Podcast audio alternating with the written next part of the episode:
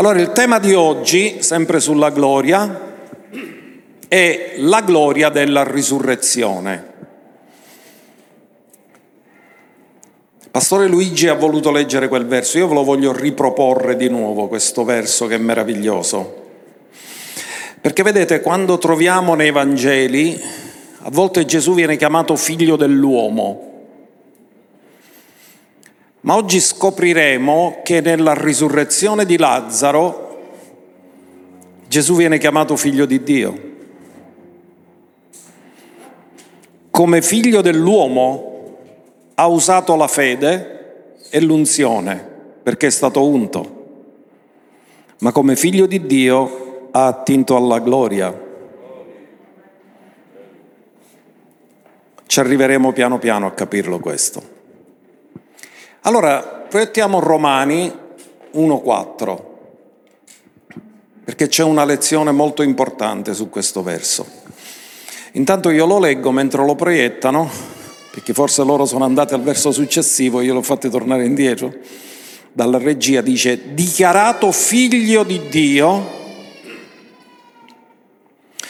in potenza, secondo lo spirito di santità, mediante la risurrezione dai morti, Gesù Cristo nostro Signore. Quindi notate una cosa, secondo lo spirito di santità.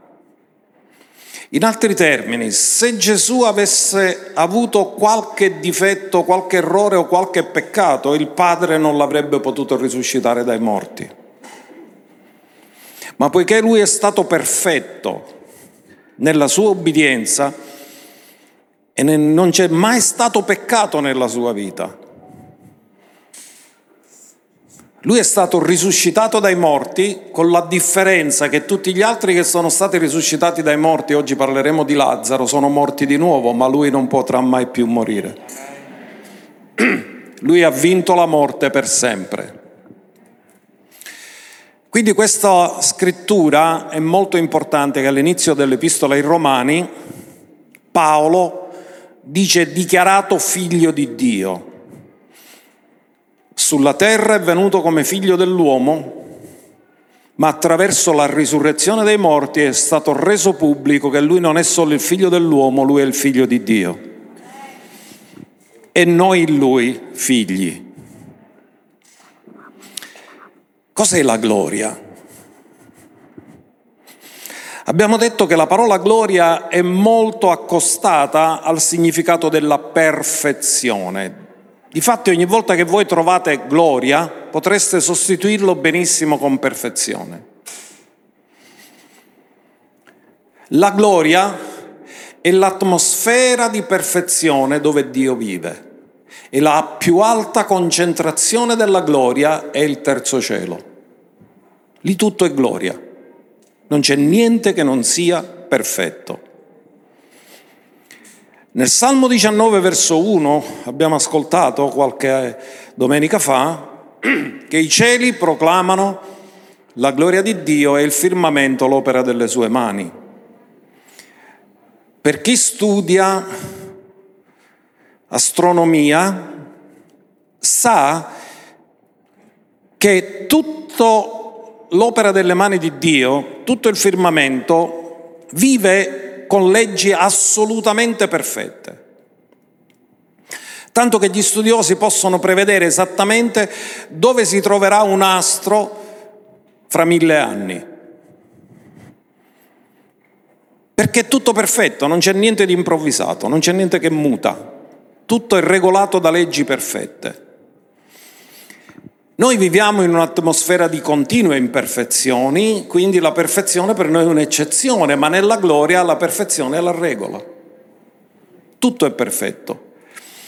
E riguardo a oggi che parliamo della gloria della risurrezione, la gloria è la più alta concentrazione della potenza di Dio ed è quella che risuscita i morti. Quindi vogliamo capire che nel mondo del soprannaturale noi ci entriamo attraverso tre modalità. Fede, che ci fa attingere a ciò che è realtà nel mondo invisibile. perché è dimostrazione di cose che non si vedono. Unzione che ci fa fare cose come persone deboli e fragili, ma con un'abilità soprannaturale che non è nostra, ma è dello Spirito Santo. E la gloria è la più alta concentrazione del potere di Dio e per la gloria non c'è nessuna impossibilità. Tutto è possibile nella gloria. Anzi, già è tutto compiuto nella gloria. Ora, quando Dio creò l'uomo, lo coronò di gloria e di onore. Quindi, nella gloria è illegale il decadimento, l'invecchiamento e la morte. La morte non era prevista nelle intenzioni originali di Dio.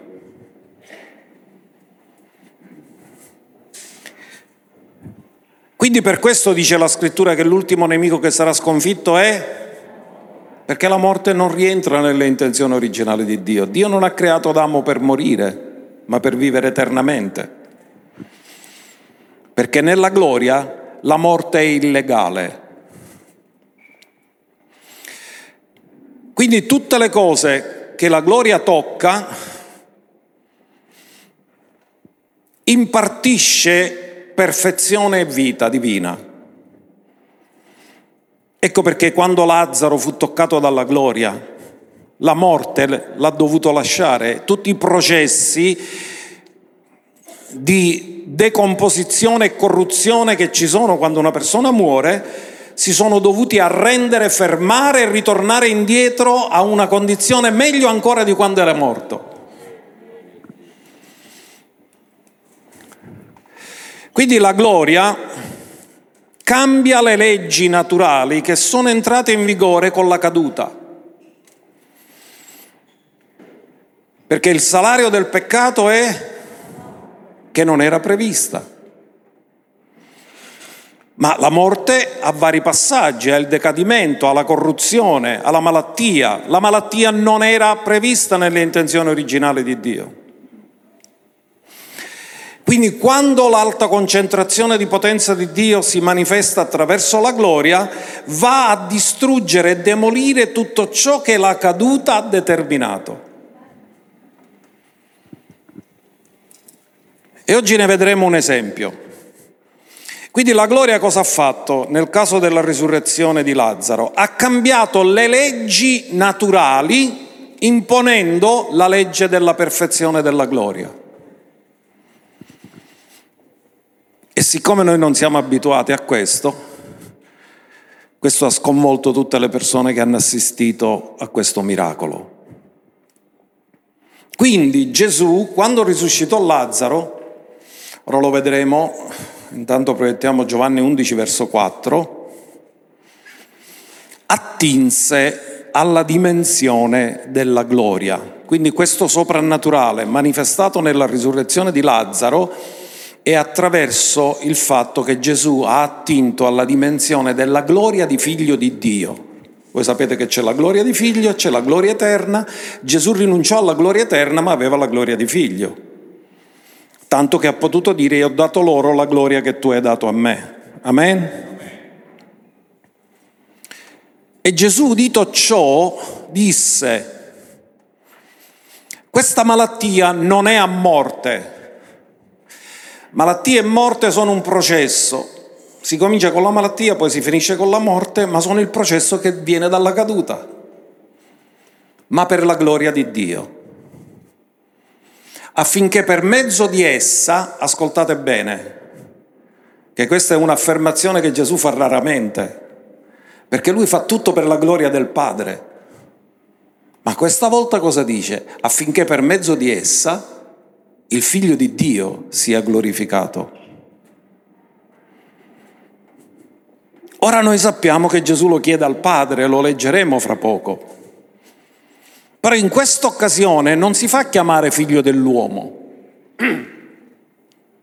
si autonomina figlio di Dio e dice, poiché io sono figlio di Dio, ho il diritto di attingere alla gloria e il fatto che attingo alla gloria per risuscitare un morto è qualcosa che mi glorifica perché dimostra chi sono. Figlio di Dio. Quindi, che succede quando Gesù risuscita Lazzaro? Gesù entra nel regno della gloria e interrompe tutte le leggi della caduta e la legge della perfezione della gloria si manifesta nella vita di Lazzaro, lo fa ritornare indietro interrompendo tutte le leggi e la morte si deve arrendere totalmente alla gloria e lui risuscita. Andiamolo a vedere in Giovanni 11 verso 38. Sarebbe bello leggere tutto, ma è lungo. Perciò Gesù, fremendo di nuovo in se stesso, venne al sepolcro. Or questo era una grotta davanti alla quale era stata posta una pietra. Gesù disse, togliete via la pietra. Marta, la sorella del morto, gli disse, come la chiama la sorella del? Perché Gesù parla parole di vita, dice di togliere la pietra ma lei è impregnata della legge della morte. Dice, ma è inutile, perché togliere la pietra? E per questo la scrittura la chiama la sorella del morto, perché ragiona da morta. È viva, ma ragiona da morta. Ragiona da persona morta nei falli e nei peccati. La sorella del morto gli disse, Signore, egli puzza già, poiché è morto da quattro giorni. Telegiornale. Gesù non l'hai sentito il telegiornale che è morto già da quattro giorni? Già puzza, già in decomposizione, già in fase di corruzione. E Gesù le disse, non ti ho detto che se credi vedrai la gloria di Dio? Lei parla da sorella del morto e Gesù parla da risusc- colui che risuscita i morti. Lei parla secondo leggi naturali, Gesù parla secondo leggi soprannaturali. Gesù dice, tu la vuoi vedere la gloria? Se tu ci credi, tu vedrai la gloria di Dio. Non te l'ho già detto che se tu credi vedrai la gloria di Dio? Quindi Gesù ha dichiarato la risurrezione di Lazzaro una manifestazione della gloria di Dio. Amen. Andiamo avanti. Essi dunque tolsero la pietra dal luogo dove giaceva il morto. C'era la pietra, Marta si era opposta, loro ubbidiscono. Questi sono vivi, perché chi ubbidisce è vivo e attinge alla vita e partecipa della vita, perché la sua parola è spirito e vita. Quando ti uniformi alla parola partecipi alla vita di Dio. Gesù allora alzato in alto gli occhi disse, Padre, ti ringrazio che mi hai esaudito.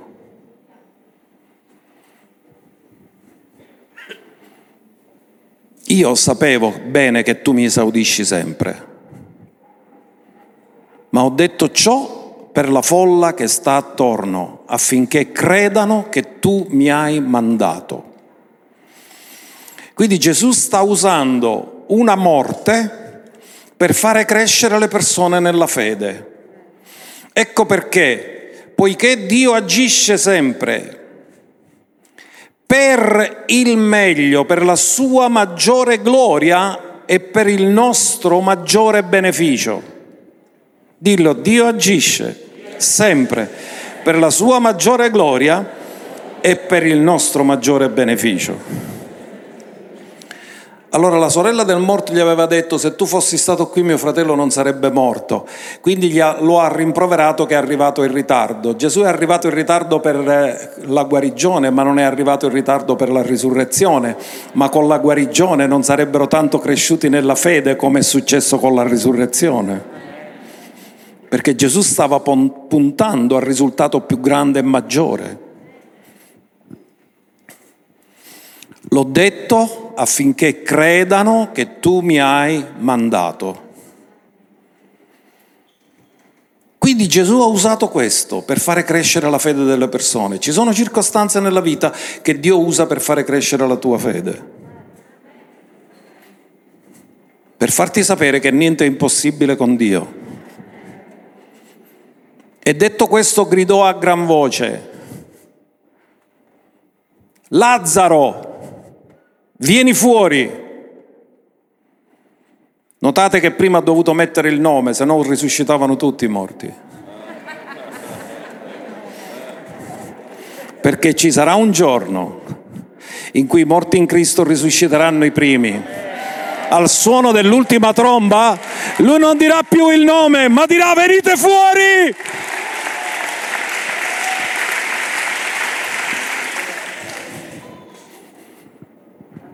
Vieni fuori. Andiamo a vedere che Lazzaro viene fuori. Allora il morto uscì. Come che un morto esce? Su morte. E si arrecampano a quest'ora. Diceva Totò nella livella, no? Però uscì con le mani e i piedi legati con fasce e con la faccia avvolta in un asciugatoio, perché così li seppellivano. Quindi lui ha la vita perché Gesù l'ha risuscitato. Lazzaro, ascoltate questo, non viene fuori perché cammina, viene fuori perché la gloria lo porta fuori. Perché lui con le mani e i piedi legati, ditemi se poteva camminare, chi è che l'ha fatto alzare e tirare fuori? L'ha stata la gloria che l'ha preso e l'ha tirato fuori.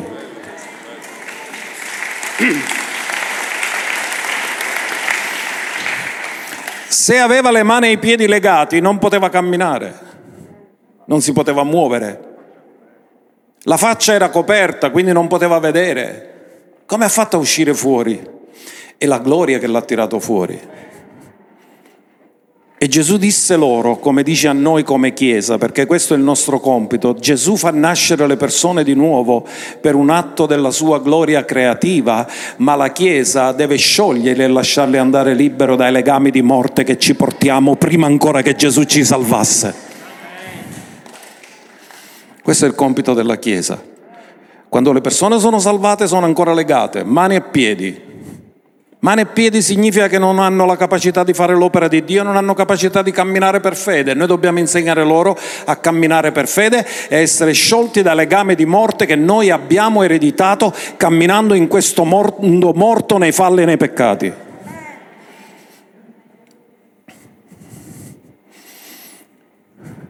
E Gesù disse, scioglietelo. Lui risuscita, noi dobbiamo scioglierli e lasciarli andare liberi. Allora molti dei giudei che erano venuti da Maria e avevano visto tutto quello che Gesù aveva fatto, credettero in lui. Dio agisce per la sua maggior gloria e per il nostro migliore beneficio. L'obiettivo non era solo risuscitare Lazzaro, ma dimostrando la potenza della gloria di Cristo come figlio di Dio, portare le persone alla fede. Credettero in Lui. Alleluia. Allora, questa è una piccola parte di tutto il racconto, che è meraviglioso. E vi dico un'altra chicca, questo è l'ultimo dei segni di cui Giovanni parla nel suo Vangelo, dopo questo non ce ne sono più. Come dire che il segno finale sarà il rapimento della Chiesa che la, l'era della Chiesa finisce col rapimento e il rapimento è legato alla risurrezione dei morti. I morti in Cristo risusciteranno e i viventi saranno mutati.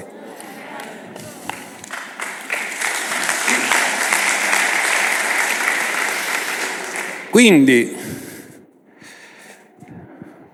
con la fede possiamo cacciare i demoni? Con l'unzione possiamo fare l'opera di Dio? Ma la risurrezione avviene tramite la gloria. Questo è importante che lo comprendiamo. E la gloria è una forza magnetica che attira solo la gloria. Statemi a sentire perché questo è molto importante. Chi è che sarà rapito? Chi ha già la gloria della nuova creazione dentro? Chi ha Cristo in lui speranza di gloria e chi è in Cristo. I morti in Cristo risusciteranno, quelli che non sono in Cristo in quel momento non risusciteranno, risusciteranno in un altro momento per il giudizio. Cioè la gloria la, attira la gloria, la gloria è la calamita che ti fa arrivare a vincere la forza di gravità perché normalmente noi andiamo dall'alto verso il basso, ma quando ci sarà il rapimento sarà invertita la legge di gravità e andremo dal basso verso l'alto perché la gloria attira la gloria. Perché lo raggiungeremo nelle nuvole e la nuvola rappresenta la Shekinah gloria. Quindi la gloria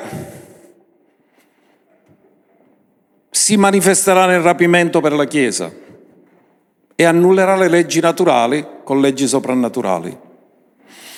Andiamo a vedere qualche altro verso. Matteo 25, 31. Lui è il Re di gloria, e dice quando il figlio dell'uomo verrà nella sua gloria con tutti i santi angeli, allora si siederà sul trono della sua gloria. Questa è la promessa della seconda venuta di Gesù. Quando Gesù verrà, e vedete che in questo caso non viene chiamato figlio di Dio, perché verrà a regnare come uomo.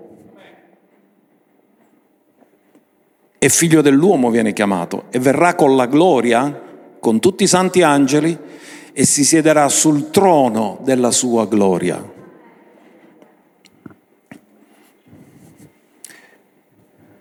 Quindi noi, ritornando al concetto di prima, quando noi siamo stati creati di nuovo, ricreati in Cristo Gesù, poiché Dio non può fare niente di imperfetto e la gloria è perfezione, la nostra nuova natura ha l'immagine di Dio e avendo l'immagine di Dio è gloria. Amen? Che cos'è il passaporto per andare in cielo? Può andare in cielo chiunque? No, se non hai la gloria non può entrare nel regno della gloria, perché se uno che non ha la gloria entra nel regno della gloria, il cielo non ha più la gloria. Amen? Quindi che significa? Che se uno non è nato di nuovo non può entrare nel regno, non può entrare in cielo, non ha il Green Pass, il passaporto per il cielo. Il passaporto per il cielo è la gloria nel tuo spirito, che quello che Dio ha fatto.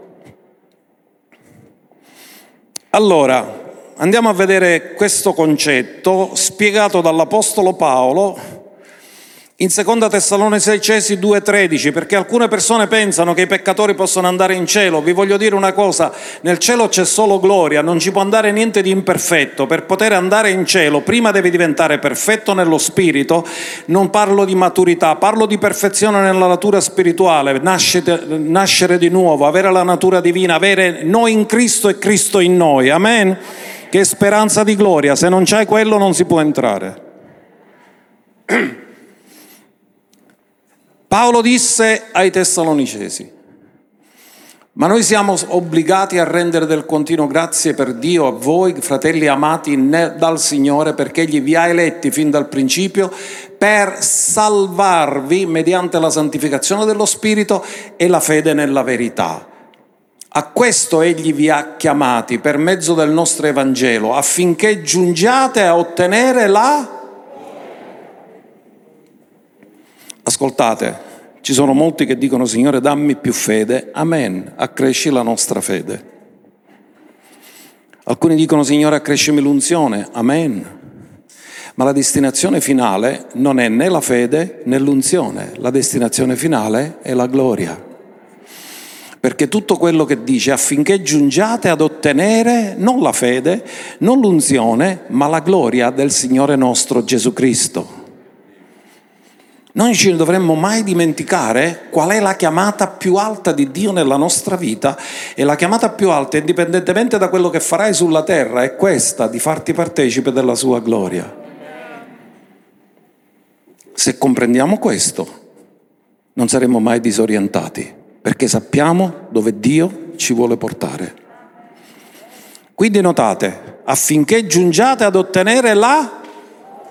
Dillo, fallo personale, affinché io giunga ad ottenere la gloria. Questa è la destinazione finale, spiritualmente parlando, per ognuno di noi. Ora ci sono delle promesse meravigliose sulla terra. E la prima la troviamo nel libro dei Numeri, capitolo 14, verso 21. Poi in Abacuc 2,14. Questo è un giuramento che Dio ha fatto. In altri termini non cambierà mai le sue intenzioni originali, perché ha detto ma come è vero che io vivo, tutta la terra non sarà più piena di coronavirus, ma sarà ripiena della gloria dell'Eterno.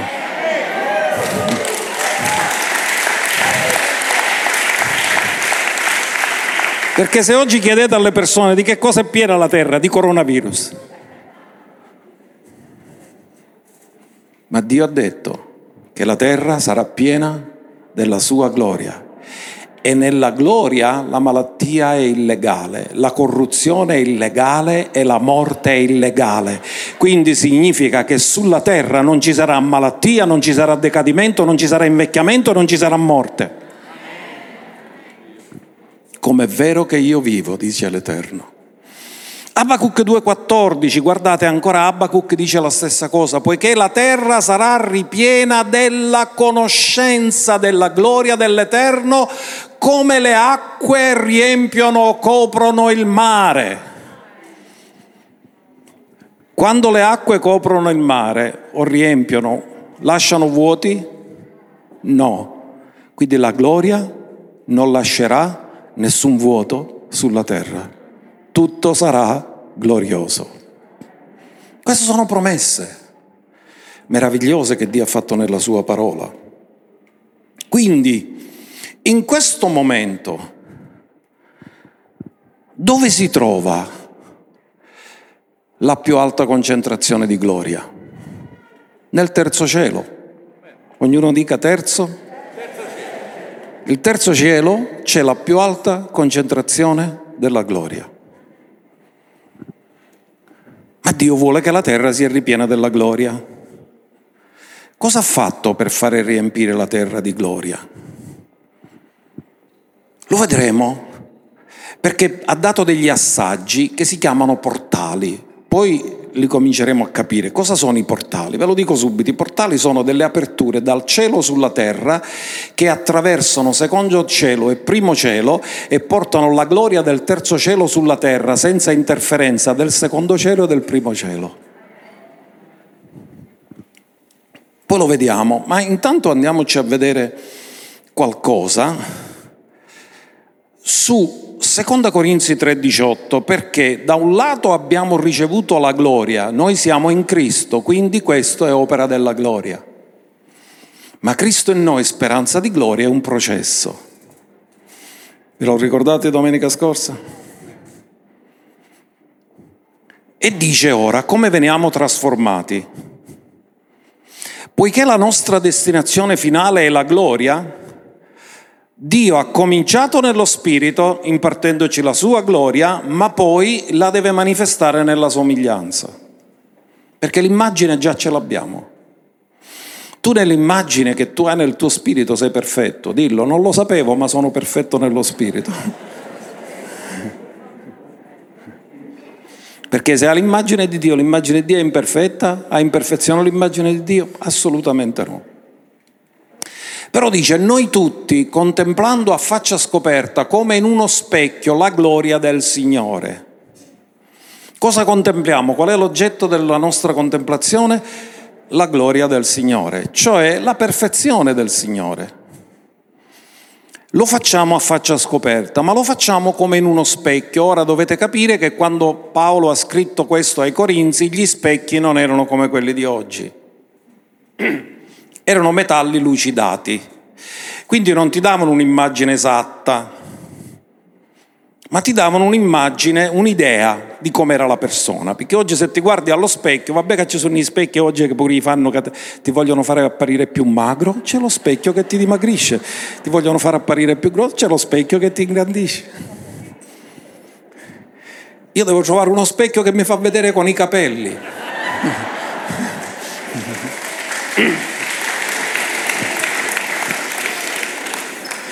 Allora dice che contemplando a faccia scoperta come in uno specchio la gloria del Signore siamo trasformati. Siamo quindi già la gloria è nel nostro spirito perché siamo figli di Dio, siamo nati di nuovo, amen? Ma abbiamo bisogno di essere trasformati e qui purtroppo si fa sempre lo stesso errore che a volte mettono la parola immagine dove ci vorrebbe somiglianza. Perché tu non trasformi l'immagine, tu trasformi la somiglianza. Siamo trasformati nella stessa somiglianza di gloria in gloria, come per lo Spirito del Signore. Che cosa ci sta dicendo l'Apostolo Paolo? Cosa sta dicendo ai Corinzi? Che più osserviamo la perfezione di Dio, più scopriamo le nostre imperfezioni e più chiediamo a Dio di farci diventare come Lui è, lasciando tutte le nostre imperfezioni. Questo è il processo di cambiamento. Ma questo ha a che fare con la somiglianza. Ora comprendete, quando Dio creò l'uomo nella sua intenzione originale, disse facciamo l'uomo a nostra immagine e somiglianza, ma quando lo creò dice che lo creò a sua immagine. La somiglianza l'uomo l'ha acquisito quando è stato posto in un corpo, quindi quando è diventato visibile. Ma quando Dio fu creato, fu, l'uomo fu creato, fu creato invisibile perché fu creato spirito e lo spirito non è visibile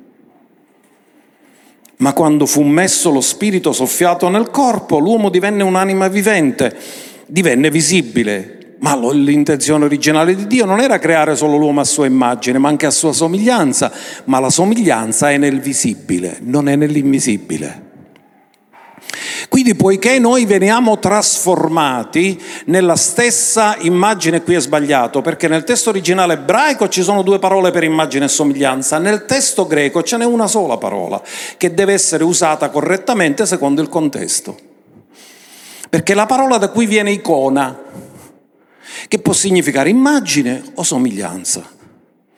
Nel testo originale ebraico invece è Tselem e Demut. Tselem è immagine, Demut è somiglianza. Ora il piano di Dio è che noi abbiamo la sua immagine e la sua somiglianza. L'immagine l'abbiamo ricevuto alla nuova nascita. Se uno è in Cristo, egli è una nuova, quindi ha già l'immagine e ha già la gloria, perché è creazione di Dio e Dio non crea niente di imperfetto. Ma la somiglianza è un processo a cui noi dobbiamo collaborare. Perché uno può dire, io, qual è il problema più grande qui nelle persone che non vogliono cambiare? Perché dice che siamo trasformati di gloria in... Quando è che una persona non cambia più? Quando è convinto che è arrivato. Di gloria in gloria è un movimento, è un processo significa che se anche ho raggiunto la perfezione in una cosa, ci sono tante altre cose in cui devo raggiungere la perfezione. E quando mi sento che sono gli altri che devono cambiare e io non devo cambiare più niente, allora ho bloccato il processo di trasformazione. Ecco perché dobbiamo andare di gloria in gloria. Quanto a me, io mi rendo conto che ho un sacco di cose da cambiare, non sono arrivato per niente. Sono appena partito e ho fatto un po' di strada, però ancora ne devo fare di strada. Di gloria in gloria, di gloria in gloria, di gloria in gloria. Veniamo trasformati e si vedrà la somiglianza di Dio nella nostra vita. Allora, c'è un verso bellissimo, un po' ermetico, in Deuteronomio 11:21, ma a me mi ha ispirato molto, affinché i vostri giorni e i giorni dei vostri figli nel paese che l'Eterno giurò ai vostri padri di dare loro siano numerosi come i giorni dei cieli sopra la terra. A me mi ispira sta cosa, che Dio vuole che sulla terra ci siano gli stessi giorni dei cieli. perché deve essere fatta in terra la sua volontà come è fatta in cielo. E qui c'è l'intenzione originale di Dio, che ci siano nuovi cieli e nuova terra dove abita la giustizia. Quindi questo è il proposito e l'intenzione originale di Dio che traspare in tutte le scritture. Dio voleva che i figli degli uomini, stava parlando con gli ebrei qui, potessero vivere giorni numerosi, ma che assomigliano ai giorni dei cieli sopra la terra. È l'intenzione originale di Dio, sia fatta in terra la tua volontà come è fatta nei cieli. Andiamo a vedere ora i portali, ve l'ho accennato. Ed è bellissimo quello che è scritto in Giovanni 1,51. Perché Gesù fa un'affermazione molto forte. Come vi posso descrivere i portali in senso umano? Vi ricordate quando eravamo alla scuola elementare e ci dicevano di disegnare la chiesa? Come la facevamo? Un portone centrale e due porte laterali. Vero? Io mi ricordo che ci dicevano, fai così, faceva la chiesetta nel villaggio. E c'era il portone centrale, quello si chiama portale perché è più grande, e i portoncini laterali quando le persone dovevano defluire o, fluire in chiesa, utilizzavano il portone più grande. E quello è un portale, significa un'apertura che collega il terzo cielo con la terra. Non vi fate sfuggire questo, perché Gesù, guardate cosa ha detto, poi mi disse, poi gli disse, in verità, in verità io vi dico che da ora in poi vedrete il cielo aperto e gli angeli di Dio salire e scendere sopra il figlio dell'uomo. In altri termini, quando Gesù parlò a Natanaele, gli disse, dovunque mi muovo io, vivo sempre sotto un cielo aperto. In altri termini, io sono sempre collegato col terzo cielo. Lui ha dovuto lasciare la gloria eterna, ma lui sulla terra era collegato con la gloria di figlio nel terzo cielo. E disse, vedrete il cielo aperto e gli angeli di Dio salire e scendere sopra il figlio dell'uomo. Sentire questa affermazione per te forse non ti dice niente, ma per un ebreo gli ricorda la scala di Giacobbe. Perché Giacobbe sta fuggendo e si ritrova in un luogo. Non usa un cuscino di quelli che si adattano a te, come si chiamano, memory.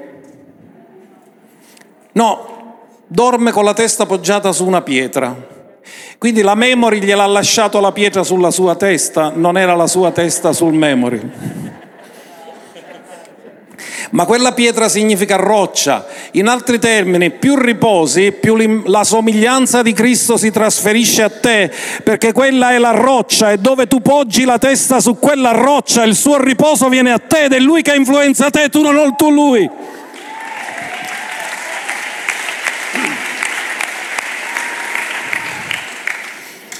Andiamo a vedere Genesi 28 verso 10.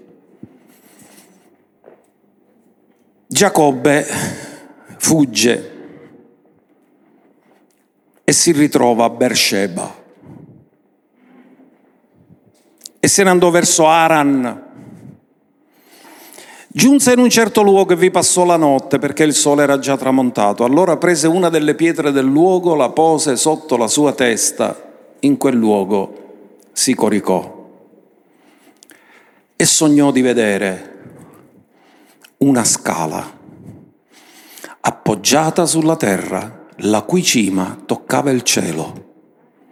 Ed ecco gli angeli di Dio salivano e scendevano su di essa. Cosa vide Giacobbe? Il terzo cielo collegato con la terra.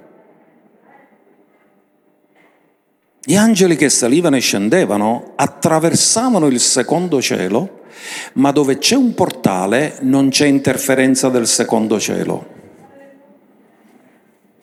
Quando l'angelo venne a portare il messaggio a Daniele, non venne attraverso un portale e incontrò resistenza. E disse io sono stato mandato subito, ma non sono potuto arrivare subito perché ho avuto resistenza nel secondo cielo. Ma nel portale non c'è resistenza. E me lo dite quando si aprono i portali? Durante le feste. Quando scese lo Spirito? Pentecoste, quando è che si compì l'opera di redenzione di Cristo? Pasqua. Cielo e terra si collegavano durante le feste. Quindi che succede? Che Giacobbe vede nel sogno questa meravigliosa realtà, questa scala che collega terzo cielo con la terra. E Giacobbe quando fa il sogno dice, ma questa è la porta del cielo io non lo sapevo.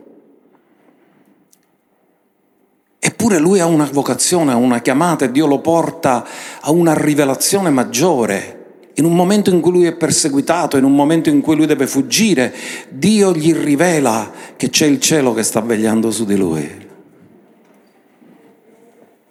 E scopre che c'è una porta del cielo, un portale ma non lo sapeva.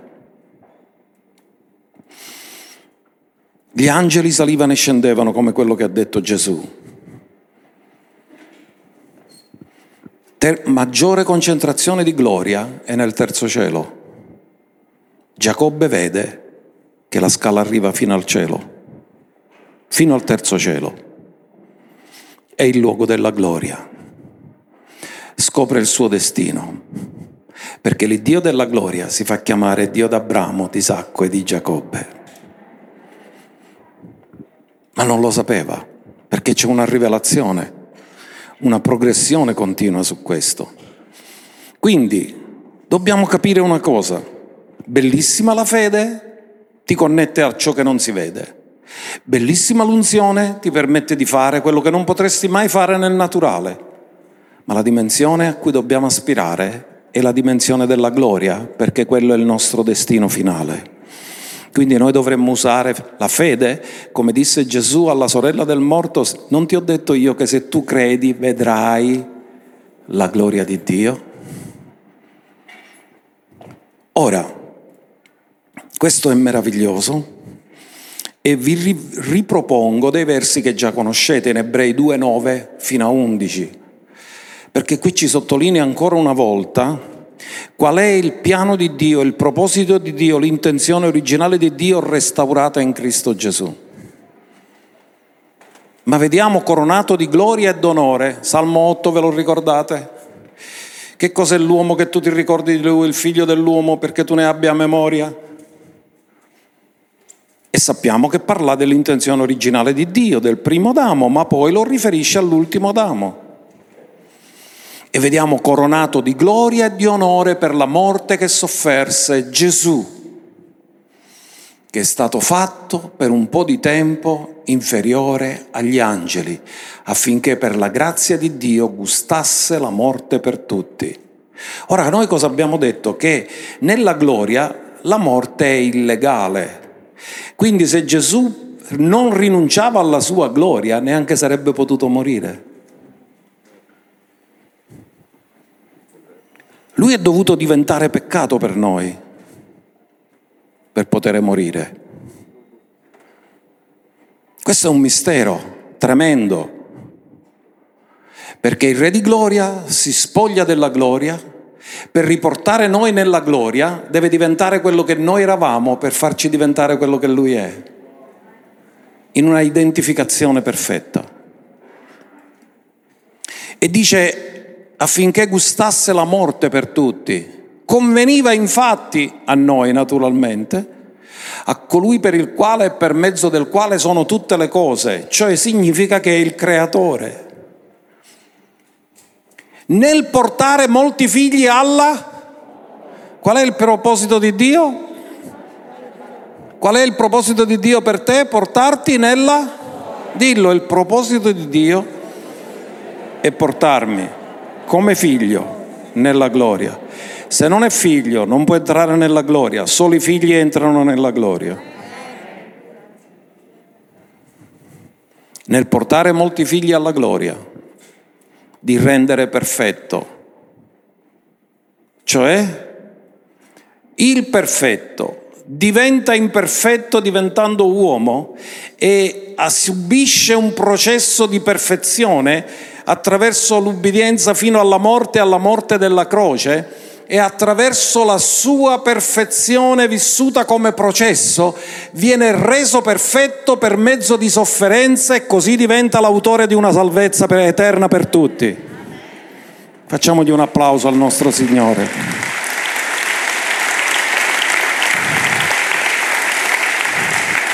C'è questo mistero ci fa impazzire. Colui che è perfetto viene a diventare uomo, e diventa imperfetto, ha bisogno di un processo, pure lui di crescere, di crescere nella grazia, nella conoscenza, di crescere, di stare in una famiglia umana, di vivere le stesse cose che noi viviamo, per poi morire e poi risuscitare e poi dare a noi quello che lui era prima che il mondo fosse, per farci diventare quello che lui è, divenuto quello che noi eravamo, si è abbassato così tanto per innalzarci fino al cielo.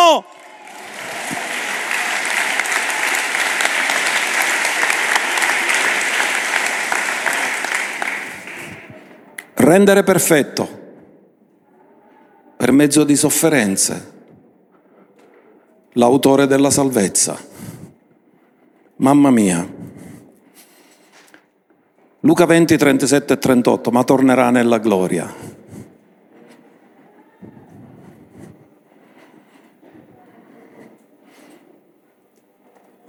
Mi piace l'esegesi come la fa Gesù, è fantastico. Guardate che i morti risuscitano, lo ha dichiarato Mosè stesso nel passo del roveto quando chiama il Signore Dio di Abramo, Dio di Isacco, Dio di Giacobbe. Ora tu vedi che Mosè chiama Dio di Abramo, di Isacco, di Giacobbe e dice vabbè, è un appellativo. Guardate Gesù cosa trae. Ora egli non è il Dio dei morti, ma dei viventi perché tutti vivono in Lui. Quindi fa l'esegesi e sta dicendo, sta spiegando la risurrezione dei morti e sta dicendo che i morti risuscitano e anche Mosè l'ha dichiarato. Ma tu forse nel passo del roveto non ce l'avresti mai visto questo. Ma Gesù che è colui che è la parola, lui spiega che quando Mosè ha chiamato nel roveto ardente Dio d'Abramo, di Isacco e di Giacobbe, non ha parlato con un Dio di morti, ma ha parlato con un Dio di vivi. E poiché ha parlato con un Dio di vivi, anche i morti risuscitano.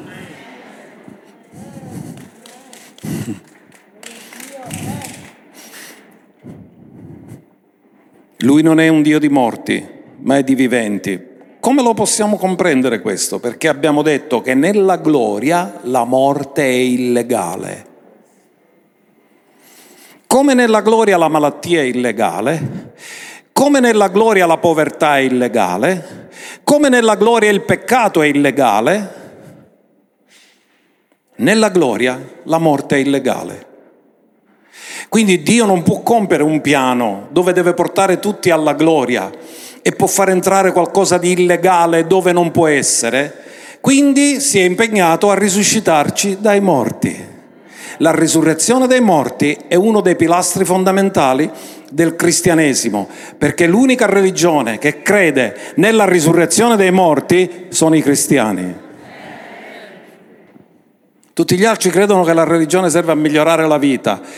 La parola di Dio ci dichiara che la risurrezione dei morti è quello per migliorarci eternamente e portare i figli nella gloria. Allora, gloria significa perfezione. Andiamo a vedere Efesi 5:27, come vuole la Chiesa. La Chiesa ha la natura di Dio perché è il corpo di Cristo. Ascoltate, se qualcosa è il tuo corpo, tutte le tue cellule hanno lo stesso DNA. Se tu sei il corpo di Cristo, tu hai il DNA di Cristo. E se non hai lo stesso DNA di Cristo, il corpo ti rigetta. Se tu trapianti un pezzo di corpo di un'altra persona al tuo corpo, a meno che non sono gemelli monovulari che hanno lo stesso DNA, c'è il rigetto. Ecco perché nessuno può andare in cielo se non ha la natura della gloria, perché la gloria lo rigetta. Per fare comparire la Chiesa davanti a sé, come la vuole la Chiesa lui? Gloriosa, ognuno dica gloriosa, per fare comparire la Chiesa davanti a sé, gloriosa, senza macchia o ruga. Sapete, il migliore antiruga è la gloria, non è la pomata. È un cusa. Fare comparire davanti a sé gloriosa senza macchia o ruga o alcunché di simile, ma perché sia santa e... Quando la Chiesa diventa irreprensibile, manifesta la somiglianza di Dio. Gesù è stato irreprensibile? Quando la Chiesa diventa irreprensibile, manifesta la somiglianza di Dio. E qual è il proposito di Dio per la Chiesa? Che sia gloriosa, che sia santa, che sia irreprensibile, che non ci siano rughe, che non ci siano macchie. In altri termini, l'opera della gloria. Gloriosa. Vi do gli ultimi due versi, perché la Chiesa deve perfezionarsi e deve essere gloriosa. E tutti siamo in questo processo di perfezionamento. Voglio darvi due versi per concludere. Giuda 24 e 25. Non c'è capitolo, sono solo versi, anche se ci hanno messo lì Giuda uno, ma ce n'è solo uno. Ora colui che può salvaguardarvi da ogni caduta e farvi comparire davanti alla sua... Dove ci vuole fare comparire davanti alla sua? Là tutto è perfetto. Ora tu imperfetto, quando vivi in un ambiente perfetto ti trovi un po' a disagio.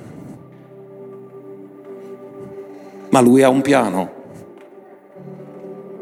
di farci comparire davanti alla sua gloria irreprensibili. Come si ottiene l'irreprensibilità? Con un'assoluta obbedienza. Come ha dimostrato Gesù l'irreprensibilità? Ubbidiente fino alla morte e alla morte della croce. Qual è la strada dell'irreprensibilità? Ubbidienza. L'ubbidienza viene rifiutata dalla vecchia natura, che ribellione. Ma l'ubbidienza è la caratteristica del DNA di Cristo. Ubbidiente fino alla morte e alla morte della croce. Irreprensibili e con grande gioia. All'unico Dio sapiente, il nostro Salvatore, sia gloria grandezza, dominio e potestà da ora e per tutte le età. Amen e amen.